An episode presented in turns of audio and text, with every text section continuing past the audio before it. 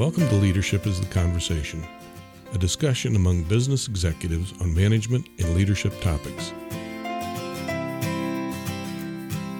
Today on our panel, we have in the studio Ron Kripe and Tom Meyer of Equus Consulting, and on the phone, Equus's founding member Jim Dixon.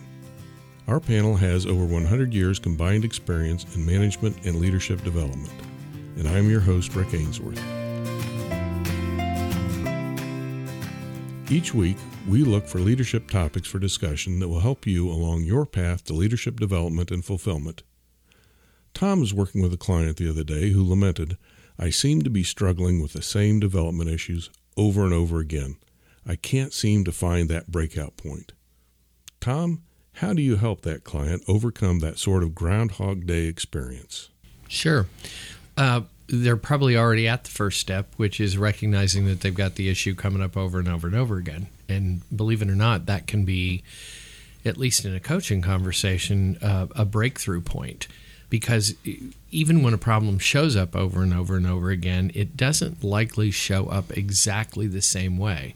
So you'll see patterns or trends or themes more easily than you'll see, you know, the exact same problem.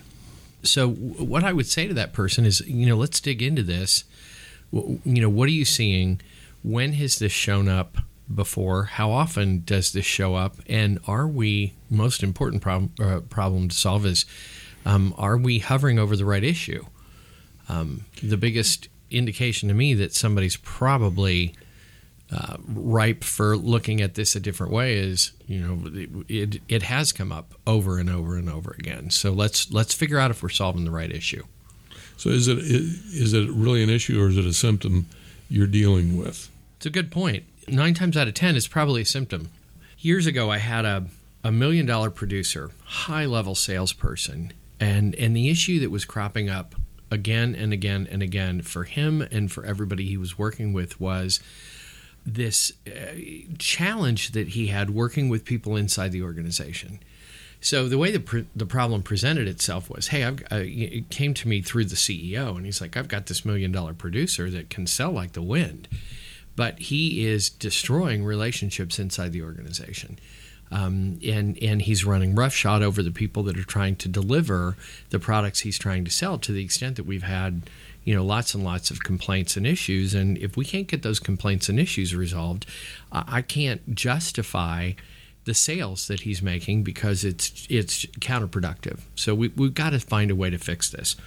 So i dug in with the um, with the person the salesperson and we had a series of conversations. And and i'll tell you it boiled down to kind of core belief that this person had about whether or not he needed to play nice with people inside the organization. So I said, "Hey, look, I know you know how to do this. I know you know how to form relationships and you know and and move things forward. You do that with the people you sell to all day long. Why is that not why can you not translate that level of civility to the people that are your peers and your colleagues inside the organization?" And in a moment of just complete clarity, he said, "Because I shouldn't have to." I should not have to play nice inside and outside the organization. I'm I'm selling. That's what you pay me to do. You pay me to bring home these sales and close these sales. Why then do I have to kiss up inside the organization just to get these things delivered? And we and so that became the starting place for our conversation and i helped him explore why that was necessary. Yes it is necessary. You do need to be able to play nice with people inside the organization. It's not enough just to sell.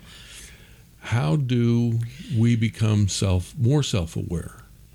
That's why i'm a firm proponent of some sort of instruments that will help you assess how you're showing up because it's all well and good to sit down and kind of be introspective, but maybe you're introspective about the wrong things. Maybe there's some things that are showing up that you didn't even know. I mean, it's like a blind side. Well, various instruments like 360s and that type of thing will enable us to see things that, that mm-hmm. other people mm-hmm. are seeing. I mean, I had a client one time that after a 360, uh, we were talking about the results, he just vehemently said, "No, this one, is, this is not me. This is not me." And I said, okay, well, everybody, your boss, your peers, your subordinates, uh, everybody says it is you. Uh, but you're saying it isn't you, right? And he goes, yeah, that's not me. That's not me at all. I said, okay, you just need to do me a favor. Go home and talk to your wife. Ask your wife if it's you. And he, he did. He went home. He called me the next day and he said, oh my God, you're a genius. He said, she said, most definitely that's you. what are you talking about? oh God, no. so, so you Yeah. can, you, you have a place to start with development. You know, it's like, okay, I recognize, and the world around me is recognizing this is a problem. Let's help fix that problem. You know, I think there are a couple of things that, that don't set us up well Right. for, for that kind of reflection. First of all, you've got layers of ego defenses for most of us. Mm-hmm. You know, like I, I don't care who you are, the, the, taking in feedback about what you're not doing well is never an easy conversation to have at the very start. Then on top of that, you've got um, if you're higher in the organization and and you've got a lot of people that are reporting to you, you move into what I consider to be the leadership vacuum. Meaning people aren't going to tell you exactly what they think, and they're and they're sure as heck not going to give you feedback about Yeah. you, the, your ineffectiveness as a leader. If giving you that feedback is going to put them on the outs with you, and and result even perceptively by them as some sort of you know recrimination or or or blowback. So you know between your own ego defenses and the and the lack of willingness for people to step up to the plate and give you that kind of feedback as a leader, you've got a perfect recipe for flying blind Sure. through the leadership space. I mean, you, you you have no idea what you're working with, and if you you know, one of the things obviously that, that Jim and I both are huge advocates of is get yourself a coach, get yourself someone that can have that conversation with you.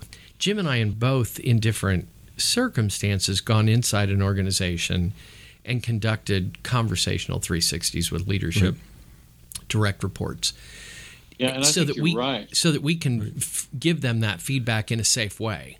Right. I think you're right about the. There is an ego component uh, with self-reflection, and the since we're, we're little kids, and that is we don't like to be bad at something. We don't want to be, you know, hey, I'm not very good at this. Well, in a way, that language really doesn't work. It's not like that you're not good at it. It's just that you're not meeting the expectation right now. Right. Like, you know, I may be okay at this. I'm okay at uh, organization or whatever it might be, but if it takes a higher level of that, I'm not meeting the expectation, even though I have it. So I, and a, thought just occurred to me. Um, one of the things you know we were talking about, you know, the ego gets involved here. The you know we have a hard time talking our, uh, to ourselves about some of our maybe shortcomings, and you both have mentioned um, a couple of instruments, the, the 360, and I know you guys have worked Hogan, Strong Inventory, Myers Briggs. I mean, you, Equus Consulting is certified in several different instruments like this. It seems to me that the assessment instrument takes out that ego part and, and gives you a tool to help someone assess their strengths and weaknesses apart from that whole ego centric type discussion and have the ability to, to hone in. Ron, I'm going to get you involved in this conversation here because you seem to be the, one of the people who, who has studied the different um, assessments over time. Talk to me a little bit about some of those assessments. The I think both Tom and Jim uh, mentioned the 360. What exactly does that 360 and what does it do? The 360 is a multi-rater feedback instrument. So in most cases, you're getting feedback from your boss, your direct reports. You may choose to include people from your peer group, your customers, and any other uh, group that you would like to get feedback from. The important part of it is that you also complete the assessment yourself. So when we get into the um, feedback sessions, it uh, sets us up for a really interesting conversation. Uh, we can look at how you're showing up among different rater groups. So, for instance, you may show up one way uh, with your boss uh, but with your employees, your direct reports, uh, you're showing up in a different way. And uh, why is that? So that's where we get into really some interesting conversations around those differences. So that's the 360. The other instrument that we've been talking about is the Hogan. The Hogan is a self assessment instrument only, and it measures your values. It also measures how you show up under pressure, and it also measures how you show up when things are going really well. Uh, we use that instrument uh, as a baseline for our executive coaching. And uh, Jim and Tom may want to speak uh, more about the differences between the uh, two assessments we've been talking about. Yeah, the, um, uh, the, there are two instruments that we use kind of as a baseline, and they're different because they measure different things. the, the the 360, any 360 is probably going to be driven by having other people assess your competencies, those behavioral attributes of your leadership style. How quickly do you make decisions?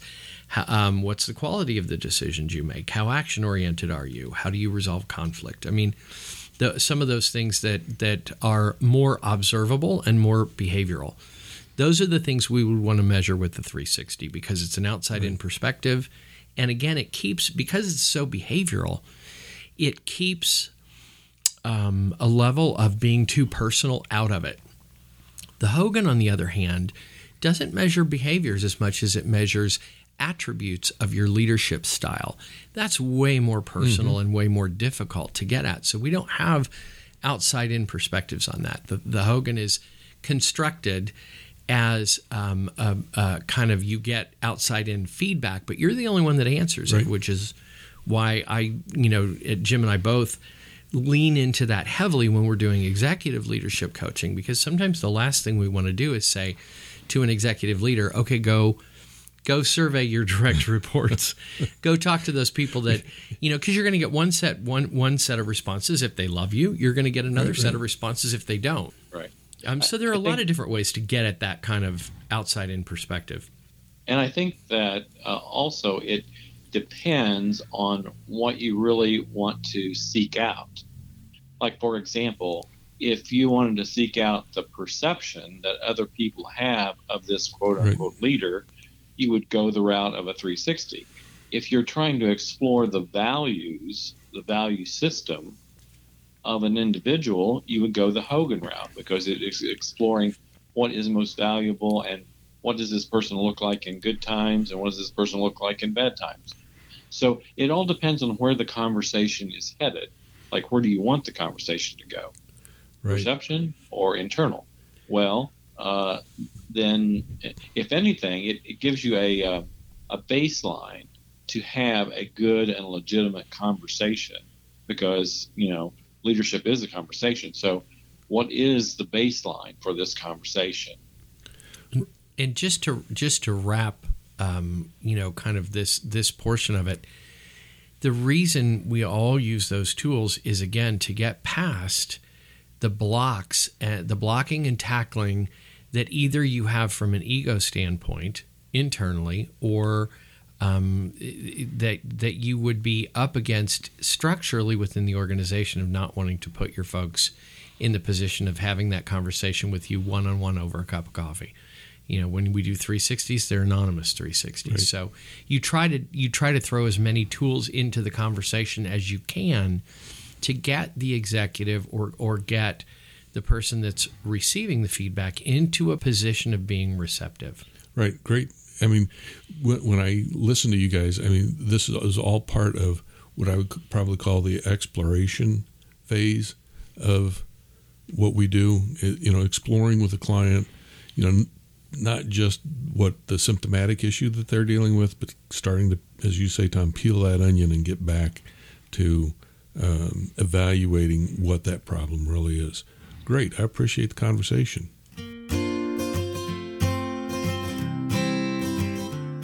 Great conversation today as we discuss the exploration phase. As always, we invite you to join in the conversation by visiting our website at www.equusconsulting.com and leaving your comments. Join us next time as we continue our leadership discussion.